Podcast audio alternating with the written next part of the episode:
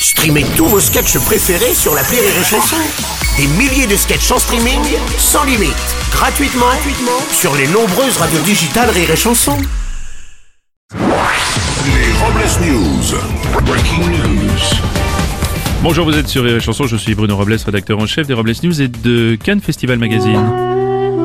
Pour les amateurs de films d'auteur de 3 heures, en, en noir et blanc, sur la vie d'une famille dans une yourte, au coin du feu, se racontant des grands moments de silence. C'est beau, mais c'est- chiant.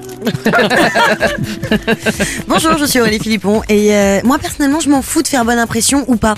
Parce que, parce que, parce que je ne suis pas une imprimante Ah, bien sûr, bien sûr. Bonjour, je suis Teddy et d'après mes parents, je suis aussi utile et appréciable qu'un jour férié qui tombe un dimanche. Plus vieux, plus vieux, j'aurais dit euh, plus vieux. hein. Allez, c'est l'heure des Robles News. Les Robles News. C'est l'info du jour euh, qui concerne le foutoir. En effet Bruno, lors de la finale de la Ligue des Champions au Stade de France, de nombreux incidents ont eu lieu. Des supporters ont pénétré dans le stade sans billets, les CRS ont été débordés. La presse étrangère s'est scandalisée devant le manque d'organisation autour du stade. Oui, après cette débâcle, l'UFA a annoncé que pour une meilleure organisation et pour améliorer la sécurité, la prochaine finale de Ligue des Champions aurait lieu à Mariupol. On poursuit avec euh, un mauvais geste, oh là là. L'entraîneur de l'équipe de football féminine du PSG était suspendu en raison d'un geste déplacé envers une joueuse. Oui, l'entraîneur a déclaré c'est un geste malheureux et involontaire. J'ai juste voulu me rattraper en mettant la main sur le gazon. On va continuer avec une info environnement. Une association écolo propose de récolter des milliers de déchets difficiles à recycler en échange de dons. Indiscrétion Robles News, nous avons appris que le président Macron avait fait appel à cette start-up. En échange de dons et de pots de vin, l'association va recycler des ministres et hommes politiques dont il n'arrive pas à se débarrasser. Ah ouais, ouais, on enchaîne avec une série.